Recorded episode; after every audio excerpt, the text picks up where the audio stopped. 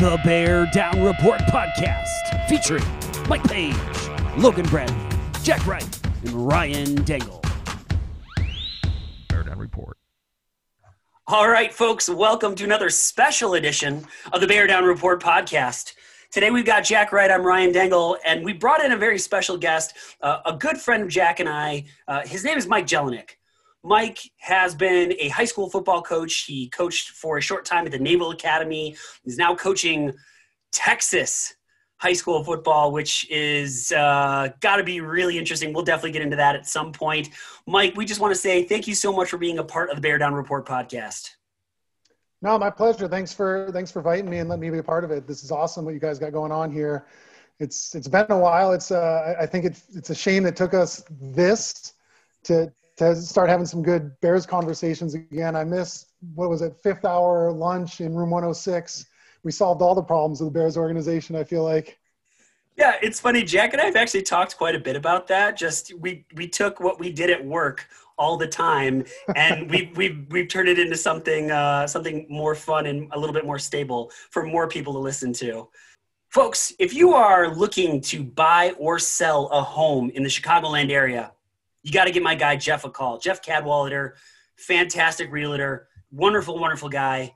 Give him a call, 630-254-4734, or visit genevajeff.com. That's G-E-N-E-V-A J-E-F-F.com. He grew up in the business. He brings three generations of real estate experience to the table. Amazing guy. If you talk to Jeff, please let him know that the Bear Down Report sent you over. He'd appreciate it. We'd appreciate it. Say hello to Jeff for us. All right, Mike, let's hop into this. Mike, you uh, you grew up in Illinois in the Chicagoland area. You played uh, high school football, and you also played in college, correct? Can you tell us a little bit about your, your playing career and what that kind of looked like? Yeah, absolutely. So, playing wise, uh, grew up a lifelong resident in of Naperville. Played all through high school there. Um, from from from Naperville, uh, I made my way down to the University of Illinois. Uh, walked successfully walked on the program there, and I'm pretty sure my my career is the least distinguished of anyone to have donned a, a football uniform for the University of Illinois. But it was a, it was an awesome experience.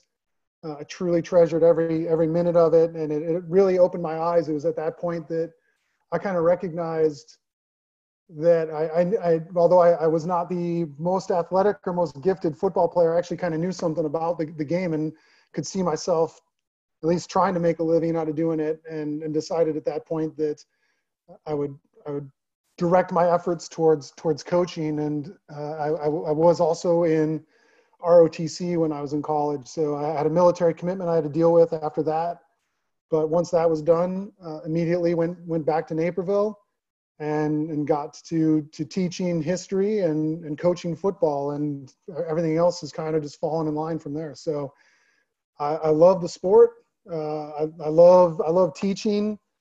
I, I, think back to it was actually a former Carl, colleague of ours carl hunkler who every day used to say he was the greatest job in the world. He, he couldn't believe that he got paid to do what he did. And uh, I, I know, I know, I know what he meant now, and he was absolutely right. It's it's truly an amazing job to to be able to tell stories and, and go out and coach the game of football.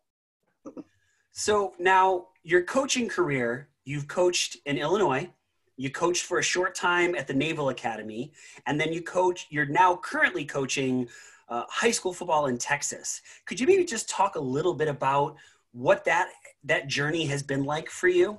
Yeah, absolutely. You know, it's it's one of those things where um, no matter how well you think you have everything planned out, nothing really falls into place the way you had it planned. Um, I was pretty set in, in Naperville. Uh, I think I was there for a total of 12 years coaching football, and I would have been perfectly happy there for the rest of my career back in my hometown. Again, like I said, doing, doing what I loved.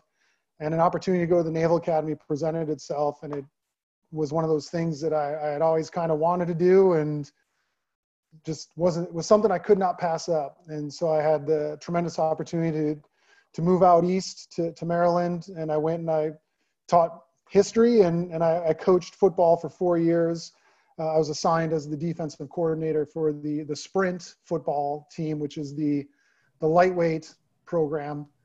Uh, max weight allowance of 178 pounds. So it's kind of like a hybrid of football and wrestling, which was was really interesting. But it, it was a tremendous experience. I got to work with some of the greatest kids, uh, really in the country, and I would I would submit on the planet as well, and and again still still teaching history and still coaching football unfortunately, that that uh, trip out there had a definitive end, and my time came up, and it was time to move on.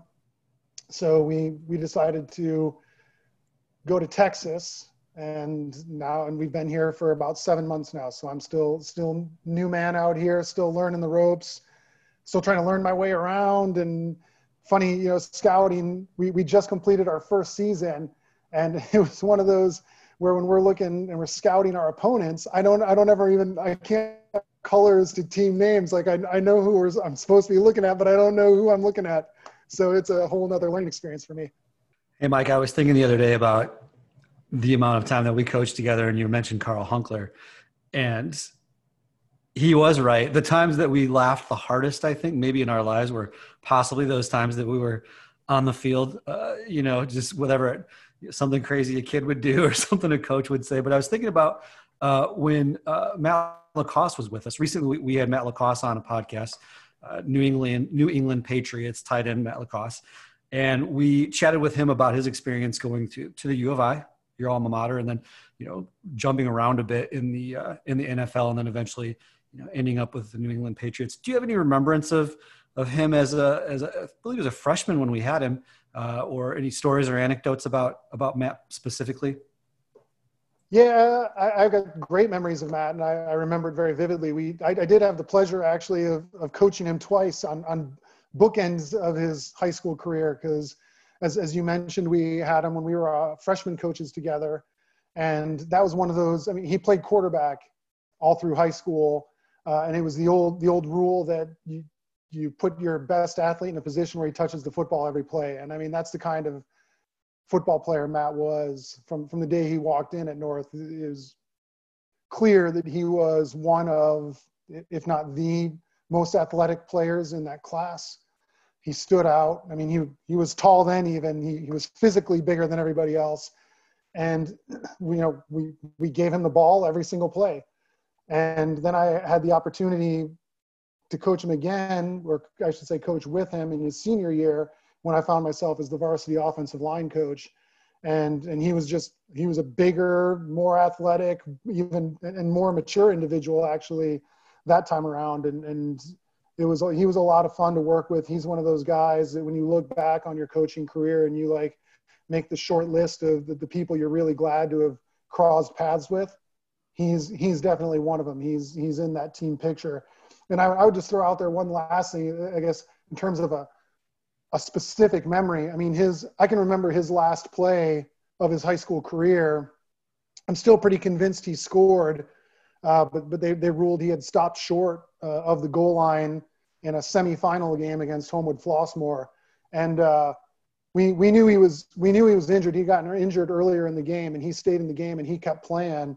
And I mean, it was, it, it, the season was on the line and, and we put the ball in his hands and gave him an opportunity to score and found out later, you know, he, he played like half that game, maybe even more. I don't remember exactly when he got hurt, but, but he played that game on a torn meniscus, which was uh, pretty incredible. So, um, you know, he, he went, he, he got it fixed and uh, obviously his, his college career and his professional career, uh, sort of a testament to his, his ability to overcome that injury. But, but, you know, you can throw tough into that as well when you think about what that had to be like. And he, he there was no way he was leaving the field.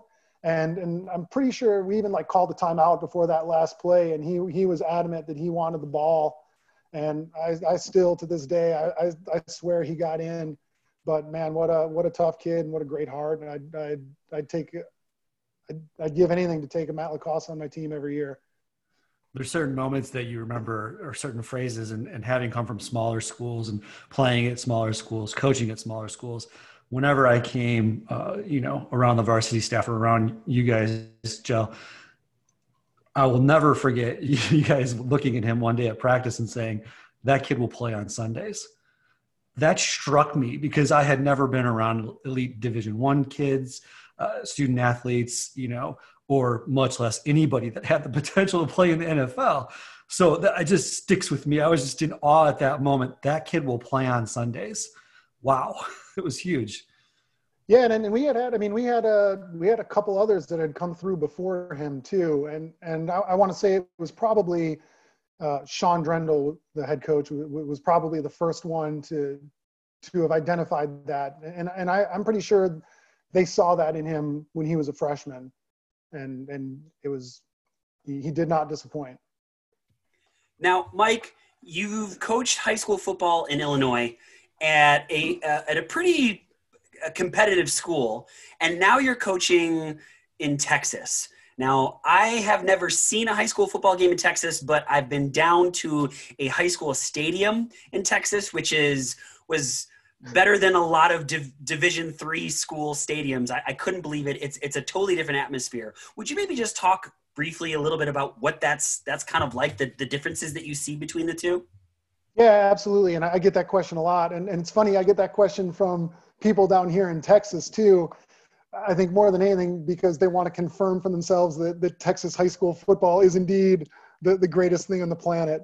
Uh, there's there's parts of it that I think they oversell themselves a little bit. There's I mean at the end of the day, football is still football. Um, there's there's still a bunch of 15, 16, 17, 18 year olds, but it is a different thing down here. It's a whole different animal, and and I guess I could break it down into a couple different categories. You know, the, the, first one I would say facilities. You mentioned the football stadium. So we play our home games in a $40 million stadium.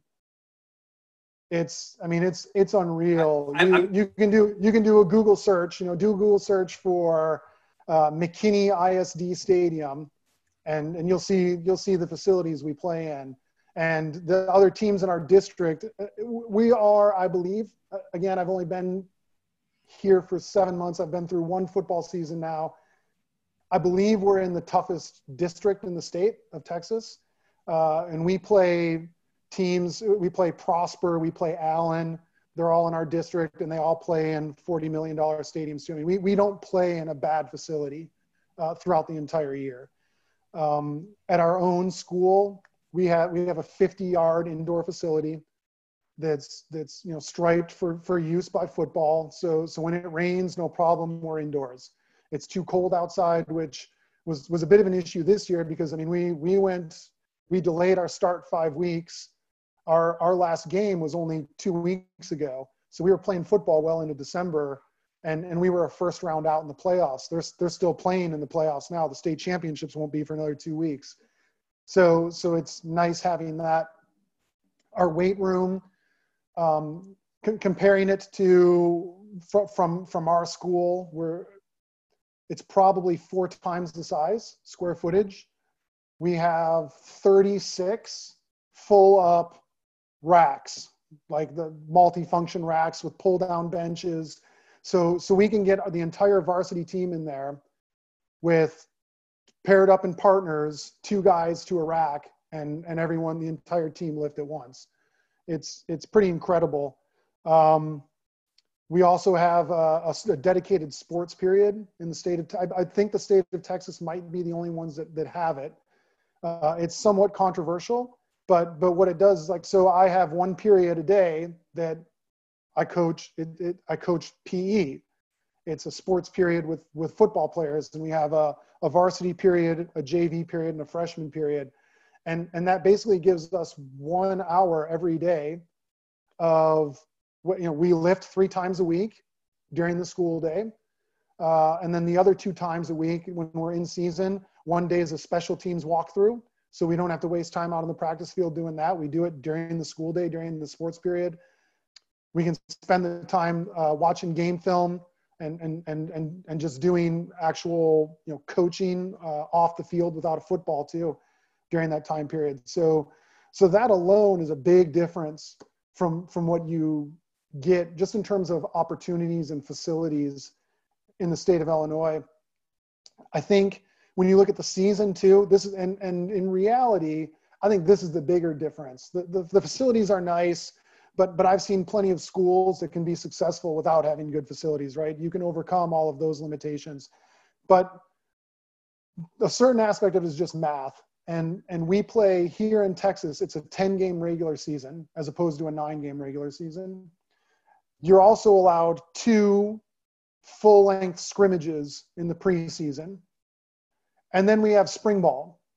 You have you have a 18 practice spring period where 12 of those practices are full contact. So in May, we have mo- another month of football. And so if you just do the math, and, and I'll throw out being at a program where like you go to the playoffs. Let's just say the average average kid in the state of Illinois is going to spend four years and play nine games a year. They're going to play in 36 games in four years of playing football at the state of Illinois. In the state of Texas, that same kid is going to play their 10 games a year plus two scrimmages. So they're going to play 12 games every year. That's 48 when they walk out the door. They're essentially getting an entire season. And, and I think most coaches would agree that you know, there's nothing like competition, full speed, live competition. And, and so you're, again, just your average run of the mill high school football player in the state of Texas is essentially playing an entire extra season of football from what your average run of the mill high school player is in the state of Illinois. And then when you add the playoffs to it, the playoffs in Texas, it's a six week playoff as opposed to five, right? So the maximum number of games, you know, four, you know, or I guess there's eight classes. So 16 teams in the state of Illinois are going to play a 14 game season. In Texas, if you consider the 10 game regular season, six playoffs, two scrimmages, the teams that go to the state championship have an 18 game season. And that's, I mean, that's, that, that's just, you can't substitute for that, that time in game experiences.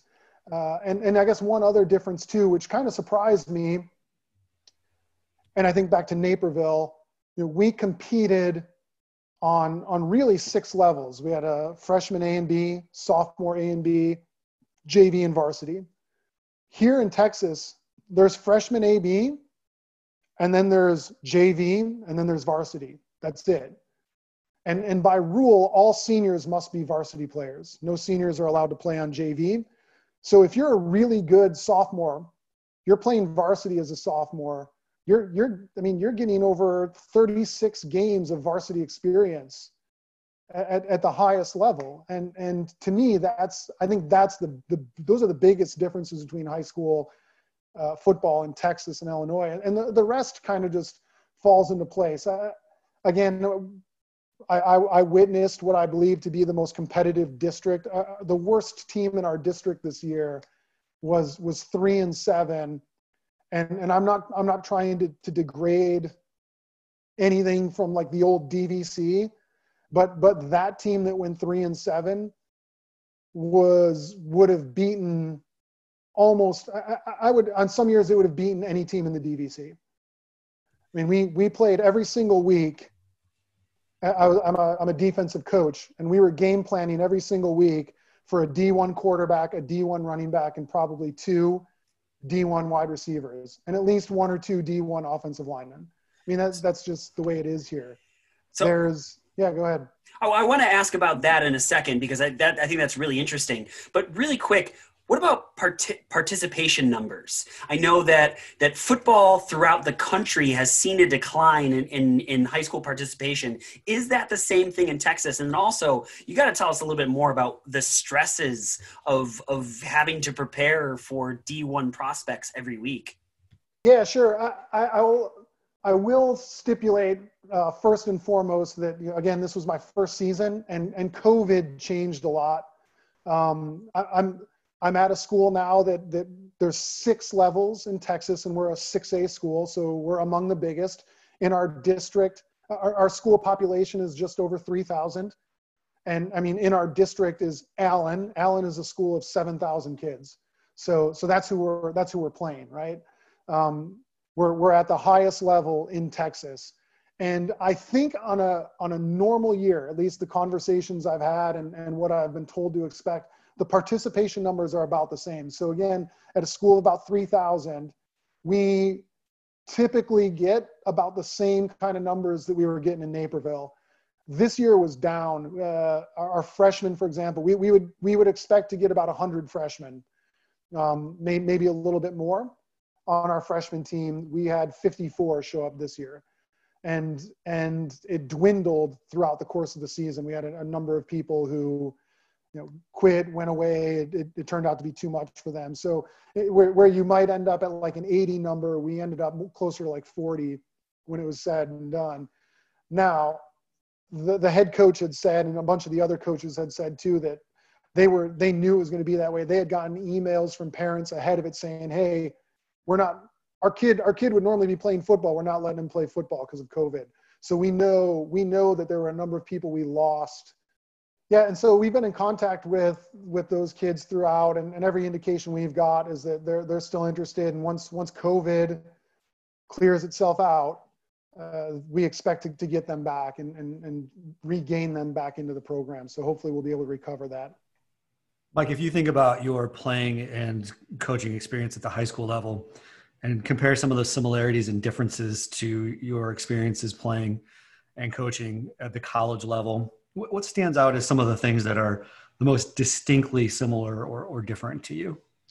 I, I think I'll start with the the most dissimilar because maturity is the biggest one there.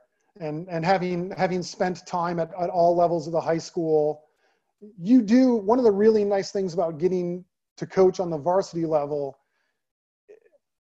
I, I firmly believe that that most adolescent males develop they, they develop the most somewhere around that like sophomore year in high school right? And so you see a bunch of a, a, bunch of nitwits come in as freshmen and you're like oh, oh my gosh there's no way these kids are going to make it. And, and then when you get to see them come out on the back end it's like wow that that was amazing. Whereas by the time they show up at college they're already there. They walk in the door as freshmen they're they're still they're they're pretty well developed and they're pretty mature. And so from a coaching perspective, I, think back to all those times. I, I, swear we spent most of our time coaching freshman football, teaching them how to get in the lines, and and, and how to do the most basic, like how to count. You, you don't have to. You don't have to spend time doing that as a football coach. When you're at the college level, you're like, man, it's like it's X's and O's and I can use I can use a different language with them. I can talk to them, you know, about I, I can say cover two and they know what it means, right? And so it, it's a it's it's a huge difference in just the conversations you can have with the players. And as a coach, you can spend a lot more time doing a deep dive and, and actually game planning and, and, and have new wrinkles and have new things every week for specific opponents. You can do a little bit of that at the varsity level at the when you're talking high school. But you always have to be careful because a lot of times if you put too much in, you, you start getting mistakes happening on the field because it's too much for them. It's overload. So so in an essence, you you can never get too far away from the basics. I think that's that's the biggest difference is maturity and, and knowledge of the game. And I feel like at the college level, eh, admittedly, my experience at the Naval Academy, I was dealing with a a different population of students than what are probably playing football at most other colleges. Um, but but I never had issues with motivation and like hard work. They were there. They were there to to get after it, and they were there every day to get after it. And, and so the moment they walked on the field to the moment they walked off, you know, for some of those guys, that was that was the best part of their day because because they knew they knew it was going to be the easiest part of their day, right? Which which was also then a blessing for me as a coach. Uh, I don't I don't believe that's the the case necessarily at every college, and I know that's not the case um, at the high school level. I think I think probably the the the biggest similarity that comes to mind, and it, it's not even necessarily football specific, it's just that experience you get from spending time, the amount of time you spend with with these kids. And whether it's at the high school level, when and, and you guys pro- probably have witnessed this too, when a student sits in front of you in the classroom, they're a different person than they are when they walk out on the football field, right? And I that to me that as a coach that's one of the most rewarding things is that even if a kid's in my class, if they're playing football, I'm spending way more time with them in football than I am in the classroom. And, and you get an opportunity to build different relationships. And that's, that's no different even, even at college. The, the time you spend interacting one-on-one, just small groups with your position group, you get to see a different side of kids. Uh, oftentimes they, they become more, they, well, they will become more comfortable with you and they'll show you sides that, that they otherwise might not show you. And, and you just get to develop a, a really deeper relationship with them. And I think that's a universal uh, across all sports, right? So it's not necessarily specific to football. It's not because I was, uh, you know, went from Naperville to, to the Naval Academy. I think that's, that's a universal across all sports at all levels. Uh, just the, the relationships you can build and, and when you establish a, a sense of trust with with players the, the more ultimately the more you get out of them the more successful they become and then the more you enjoy it on the back end watching those kids succeed because you see the time that they put into it. And and and their successes you know become your successes because you're just so you get so happy to see them realize the potential that you know they've always been able to get and, and just to know that you you know maybe maybe played some small piece in getting them there. That, that's that's why we do it, right? Absolutely, could not agree with you more. It's especially fun when you have an athlete both in class and on the field. You get that special rapport and you get to see them in different lights. Now, Mike, we brought you in to talk Chicago Bears. So we're going to segue over into that. I'm going to read off some stats for you because I think this is really interesting over the last five games, the Chicago Bears offense is different. It was completely dysfunctional for most of the season, but over the last five games, they are averaging 33 points a game. The Chicago Bears are averaging 33 points a game. I had to double check the math on this one just to make sure that it was right. Uh, David Montgomery has 689 all purpose yards, 529 rushing yards over the last five games. He has 1,001 yards rushing, and in the last five games, 529 yards of those, right? It's, it's incredible. Mitchell Trubisky, over the last five games, 1,025 yards, 10 touchdowns to four interceptions. Allen Robinson, 458 yards. We got to talk with the York High School head football coach Mike Fitzgerald last week. Phenomenal conversation, you know, talking about how the Bears have implemented a bit of a, a, a zone run scheme, uh, and would seem that Sam Mustipher, Cody Whitehair, and Alex Bars have been somewhat of the catalyst for this change. Would you agree with that? And maybe would you talk to us a little bit about how you see this Bears uh, improving over over the, the last five weeks? Yeah, those are all those are all great points, and you know the the, the stats. Uh, uh, on one hand, stats speak for themselves, but but on the other hand, I, I would just throw this out there. It, it struck me a little bit today as I was watching them play a one in 13, 13 team that your opponent has something to do with that as well and and you don't write the schedule; you just play the games.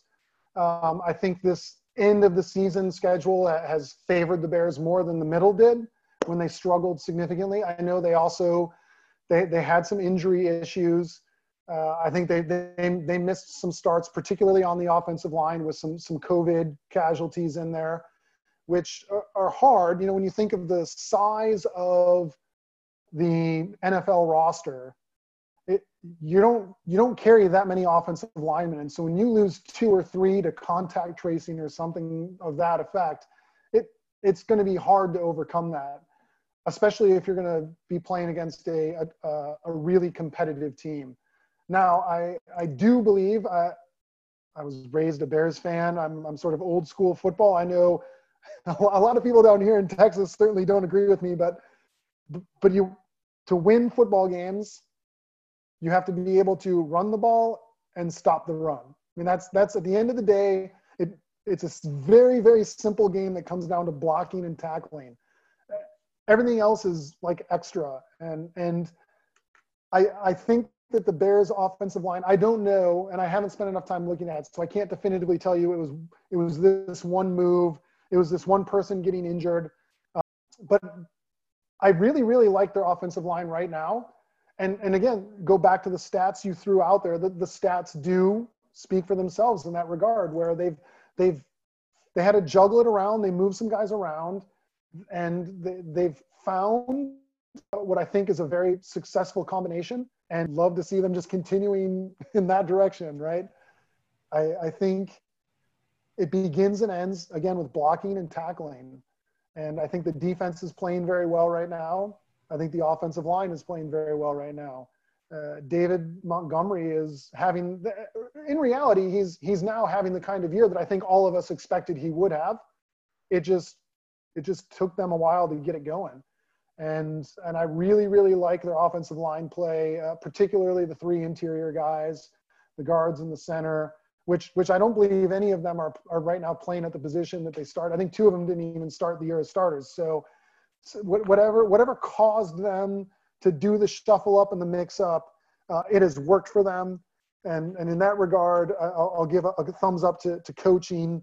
And, and, maybe it was just, maybe it was just dumb luck. I don't know, but it, but it worked. And, and, it, and I'll still give a high five to the coaching because they've been smart enough not to mess with it again. So, so Mike, can I just ask your opinions on Matt Nagy, Bill Lazor, the new off, you know, the new play caller, any of that? Do you, do you kind of have an opinion on on either that? Because you mentioned coaching. Um, of course, I have an opinion on it. Um, I know. Well, I know. I've never been convinced that Matt Nagy is is a head coach, and I've never been. He's never convinced me. I know he he lit the world on fire his first year. Um, and, and maybe if I spent more time going back and looking at that season, I'd, I'd find a whole lot of like one play here, you know, a lot of balls bouncing the right way that, that made the Bears look way better than they were really supposed to be.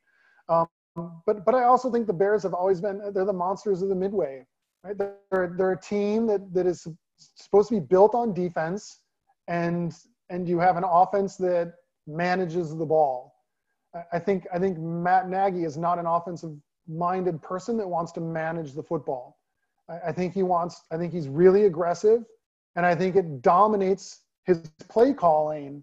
And, and I don't know enough about the, the differences between him and Lazor and, and, and what their opinions are. I just know, I mean, like I, I watched the game today, and on first and goal, they ran a jet sweep, handing the ball off to a tight end. That won't work on any level. I, I that's that's like why why do you think that's so cute? It's not it's like they're trying to outthink themselves and, and the game's the game's just not that complicated. The other big knock i would have on nagy goes back to and and i know you you've recently had a guest on and had some conversation specifically about about quarterbacks. And I, I was never sold on mitch trubisky from the start. I, I think they way way overpaid to get him. Cle- clearly that's been demonstrated now um, but so he's successful now. And, and now the Bears have a really tough decision. What are they what are they going to do next year with Mitch Trubisky? Especially if they go if they go and they beat Green Bay and they make the playoffs, that that's going to be a what are they going to give him another year? Or are they going to part ways with him and try to bring in a new quarterback? And and I think that that decision ultimately should be the determinant of Matt Nagy's fate because Matt Nagy was he's an offensive, he's a quarterback guru. He's had three years with Mitch Trubisky. And if, if Mitch if Mitch Trubisky's still not making reads and he's that's there, there's an old saying, right? That if they're not learning, then you're not teaching. So you can you can say all you want about what you were handed, but if you're if you're a coach and your job is to coach the quarterback and to make this offense successful, when the quarterback is not learning and he's not progressing, you're not coaching him. And, and that's what that's my biggest critique, I think, of Matt Nagy right now, is that it's it's it, it all seems to fall back on the well, I didn't he's not my guy. He was brought in before me. I, you know, okay, fine, but he's your guy.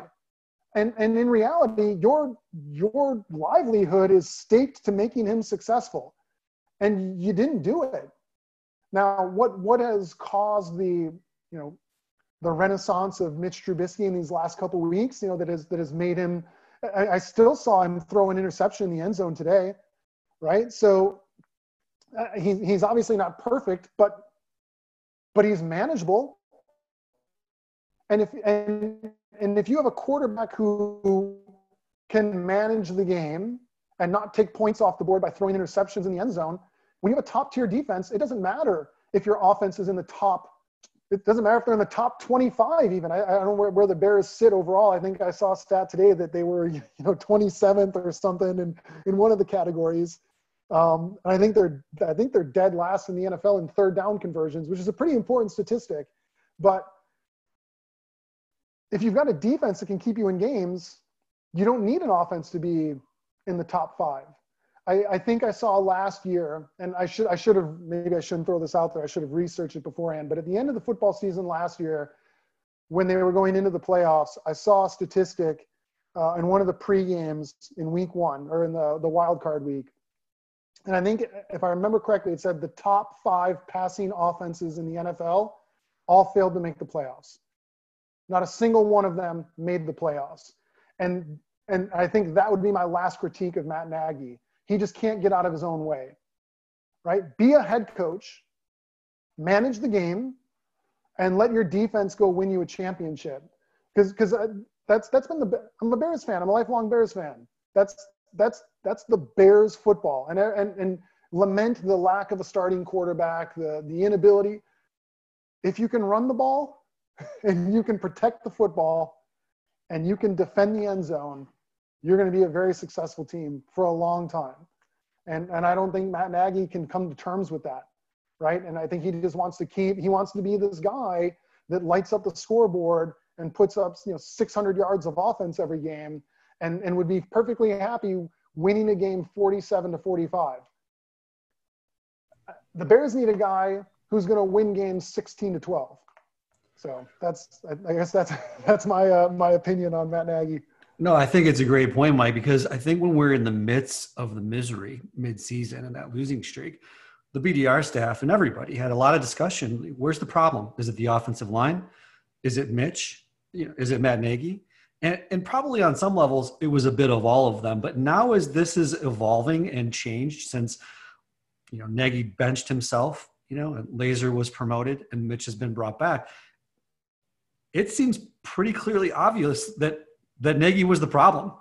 Uh, that he had some vision. I, was thinking on my walk just now. There's a there's a fine line I think in, in all of life, but in football too, between like you know being hard to discourage and staying committed to something and have a, having a singleness of purpose, and just being stubborn and, and having diminishing returns.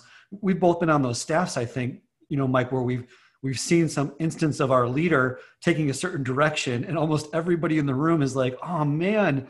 How can you not see it? And I, I think that's probably what was going on with with Matt Nagy, that Mitch isn't that great, but he's not nearly as bad as he was when when Nagy was calling the plays.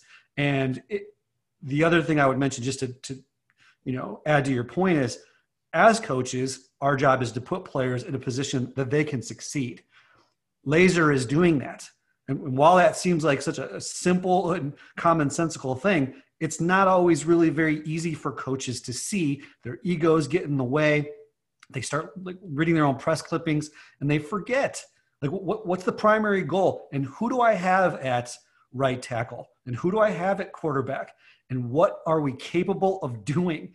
And it just seemed like we just kept beating our heads against the wall trying to do whatever it was that, that Nagy had as a vision. I don't know kansas city chiefs probably and that just that wasn't going to happen. It, we didn't have Tyreek Hill. We didn't have Travis Kelce. We didn't have Pat Mahomes. Uh, but it's just unfortunate, right? Because you, it's almost like it, it, you know, inhibited our growth so much. You know, now we're starting to grow as a team, but damn, too late.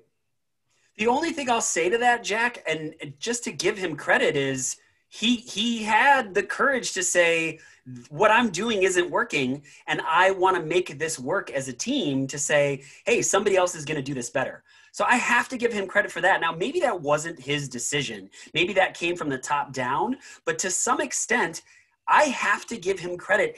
He hasn't lost this locker room. They lost six in a row. They came back. They're on this three game win streak. They, they look really, really good doing it. They have a chance to make the playoffs. And, and Mike, I, I'm literally people can't see us, but but I am applauding as you're saying what you're saying. I, Chicago football is run the ball, play good defense, and it's it's working. It's working really really well. 33 points a game. We could probably have a separate podcast just on this question. I have zero doubt about it because we've debated this so much on our podcast. So here goes nothing, Mike. What do you think the Bears' biggest need in the offseason is? Well, I, all that hinges on their decision with what to do with Mitch Trubisky. Uh, if it's if it's me personally, I, I think the dude has earned himself another year, whether whether they make it or not. And and some of that stems into again my opinion of Matt Nagy. I think he's been mismanaged and miscoached. I don't believe he's was the best quarterback in that draft class. I think they they way overdrafted him, but I don't think he's as bad as a cast off, like a total failure. So I'm inclined, especially if they again if they can win next week. If they can think about that, if you're a Bears fan, I mean, what better situation could there possibly be? There's there's win and in, and oh by the way, you have to beat the Packers to do it. It's the best possible situation. If he can do that, if they can go in and they can be to take care of business, beat the Packers, make the playoffs, I think he's earned himself another year. Uh, in, in which case, quarterback is no longer your number one priority, right? You can you can shuffle it someplace else. I, I, I do I really really do like their offensive line. Uh, however, I, I don't ever think you can go wrong drafting an offensive lineman high. And, and based on where the Bears, even if they don't make the playoffs, they're going to be a middle of the pack draft. They're not going to be in the top 10. And, and, I, and I, I understand it's risky blowing an early pick on alignment. It's, it's not sexy. Uh, a lot of people scoff at it. But when you're in the middle of the pack, if, if you can go out and you can, you can land an offensive tackle that that's going to be on your offensive line for the next six years, seven years, and and you don't you don't necessarily need him. Now I haven't looked at, in depth at what the contract situation looks like for all of their offensive linemen right now, but most of those guys are pretty young and they'll have an opportunity to keep them for a while. So if you drafted an offensive lineman in the first round, you don't have to play him that first year which I know kind of goes against conventional wisdom. A lot of people think if you're going to spend a first round draft pick on somebody, they got to get on the field. If you can get yourself a tackle or something like that, that that is that good and he works himself into a starting position, then the more the merrier. I think you're in a good spot though where you can add depth. Um, so I think that's their their biggest need. Obviously, I think the secondary could could use a little bit of help. Uh, they they appear overmatched a lot um, so I think that's where I would look going into the next draft. obviously, if if if the de- if the decision is made to uh, to part ways with Mitch Trubisky, then quarterback becomes a much more imminent uh, need. And and I know this year is is supposed to be a fairly deep quarterback class, which looking around the league, maybe they can maybe get somebody in the second round. They don't have to spend a first round pick, and, then maybe they should do that anyway. Well, I, I, would say they should do that anyway. They need to pick up a quarterback to, to add to the roster. But but then that brings me to my other. I guess I, I see one of three outcomes to this Bears season, and you know, short of them making a deep run in the playoffs and and and turning that middle of the season into a fluke, which it, they may do that. They may still do that. If that's the case, then I don't see a reason to blow anything up. I, I know as well as anybody that this year COVID added a whole bunch of extra challenges. It, it changed the dynamic of everything, and, and no one should be faulted for that, whether you're a GM or a coach uh, on, on down the line, because there's there's just some things that were way out of your control. Um, but if the Bears do decide to part ways with Mitch Trubisky, then I don't see any way that they can keep Ryan Pace. Uh, and as, as a Bears fan, as a Bears fan, I do not want Ryan Pace have any hand in choosing whoever the next quarterback is, because I'll give you here's a list: Mike Glennon, Mitch Trubisky, Nick Foles. Those are the three quarterbacks that Ryan Pace has brought in. And remember, he he came in from this in his mind, he's getting Drew Brees. He thinks it's that easy when he signs all these guys and he brings them in. It's why he paid Mike Glennon. I think I, I looked it up earlier. Forty-five million dollars they paid Mike Glennon. He what he traded a total of four draft picks to get Mitch Trubisky, and then he traded a pick and threw twenty-one million dollars at Nick Foles. That's over $70 million in five draft picks in three quarterbacks who haven't won a playoff game. It, it's it's it's pretty bad. We uh, actually at the beginning of the season, I actually wrote a piece on BearDownReport.com that you can read about uh, Ryan Pace's tenure and overpaying for players. This is something a good friend of mine, uh, Rob Kirkland, threw out to me. The Bears are still paying Mike Glennon. They're paying him to play against him uh, in the Jaguars uh, Bears game just unbelievable. And for half of football, it looked like he might actually beat them. So, so the only way I see both of those guys returning, and this is personally, like I, there's no analysis to this, is me as a Bears fan. The only way I would be good seeing both of those guys coming back next year is them beating the Packers next week and, and winning at least one. It'd be great if they could go two rounds deep in the playoffs because because when you look at the roster, that's where this team should be. Anything less than that is an underperformance, and and it's and it's on the heels of a tremendously disappointing year the year before. And in the NFL, when you're talking about the kind of money that, that's thrown around, no nobody deserves three three years. You get two years to fix it, and if you can't, then sorry, you you didn't you didn't get it done if you grow up a Bears fan, you grow up with a deep seated dislike of the Green Bay Packers, right? The cheeseheads beyond the cheese curtain. And so, growing up, do you have any memories of uh, you know Bears Packers games? Uh, anecdotes that you have friends that or family that you had that was that was a packers fan just the rivalry and your experience with it uh, you know in your past mike uh, yeah, that's a that's a great question. Uh, I've got a lot of lot of very, and I, I will call them fond memories of of the Bears Packers rivalry, and and actually I had to go back to, to confirm that my memory was correct. I went back and I looked at it. So from the time I was born until the time I graduated high school, the Chicago Bears were 24 and 10 against the Green Bay Packers. So, so for a 18 year stretch, the Bears were, by all measures, successful against the Packers. And I can remember every year, uh, my, my dad was a firefighter, and there was another person on the, the fire department who had season tickets. And, and every year, he would give my dad tickets to a game. And it would always be like the last home game of the season or the second to last because he never wanted to go in late December and freeze. So that's when we would go, and it, it seemed like it was always the Bears Packers.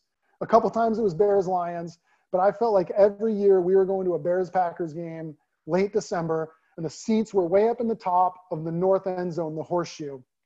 And it would be so cold, but we went there all the time. It was my dad, me, my brother, and then one of my uncles would go along. And and I and I remember like the Bears winning. Like the Bears would beat the Packers.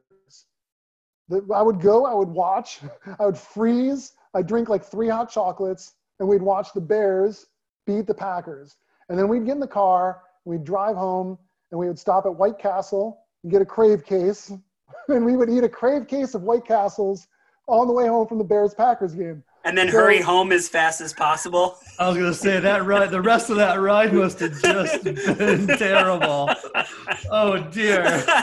oh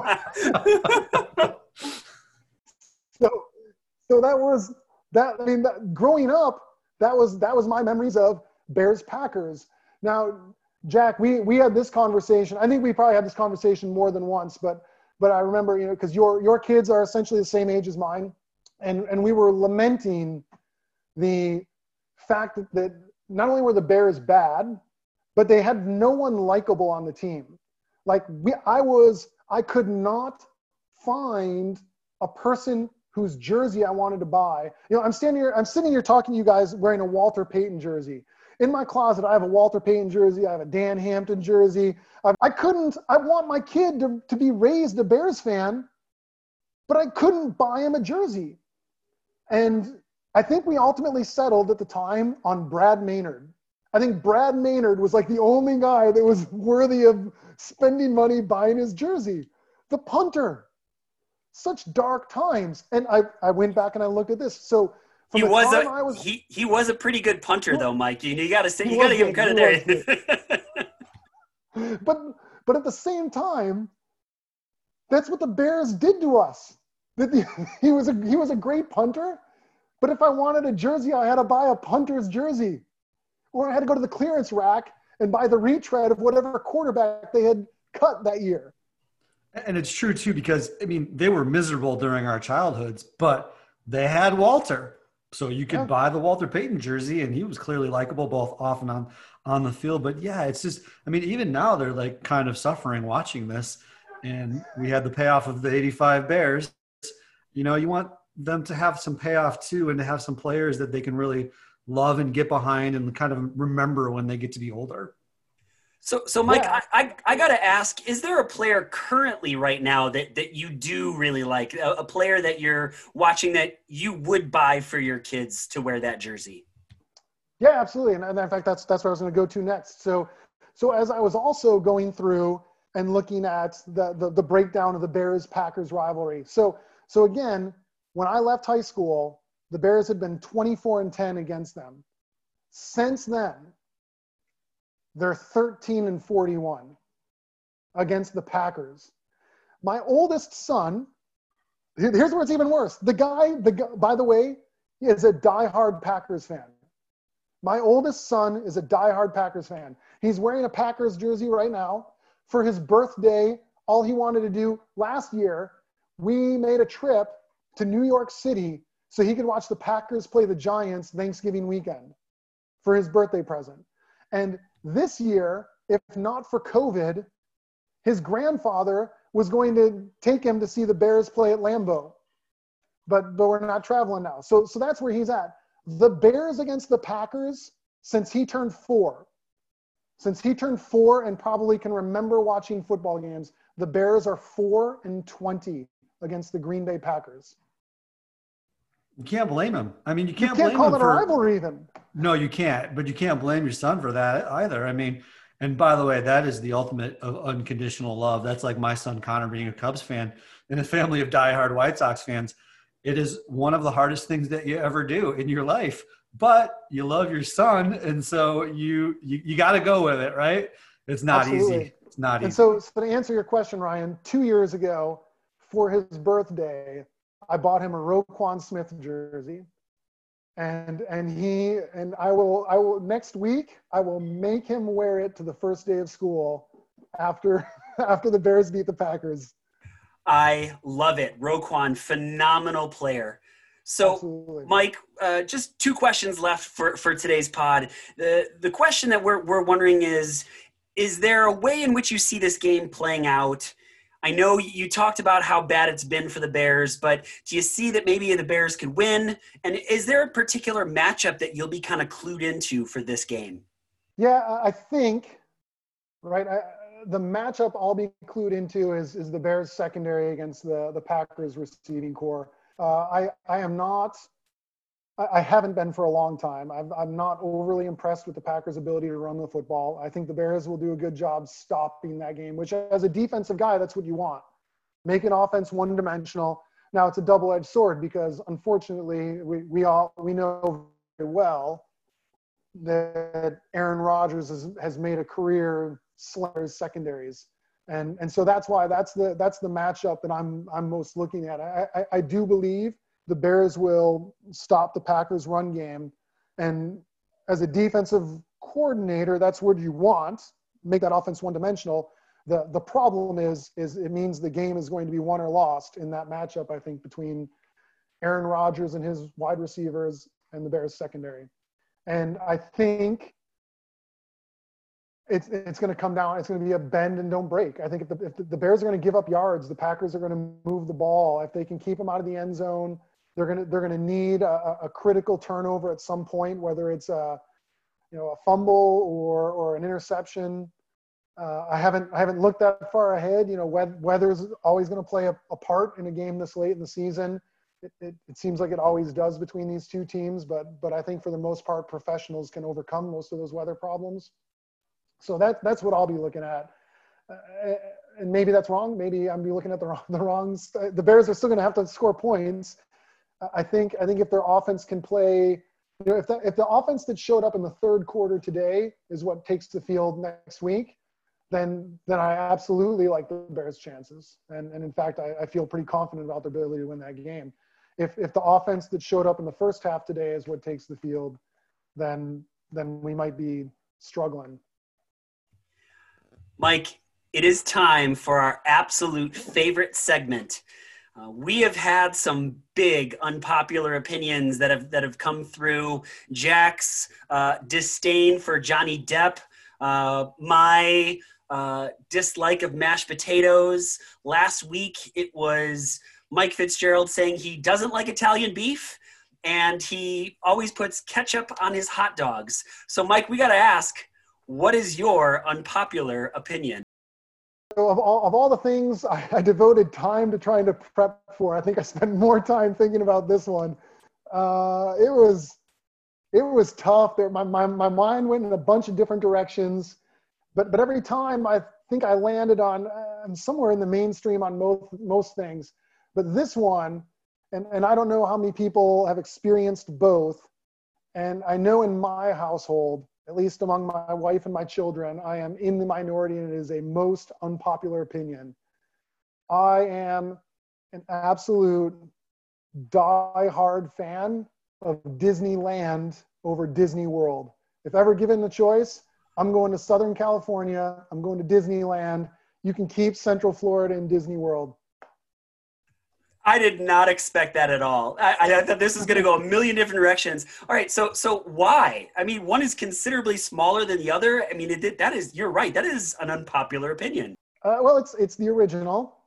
It's the first, and it's also it's it's Southern California. Can't can't argue with the location. The the same same weather virtually every day of the year.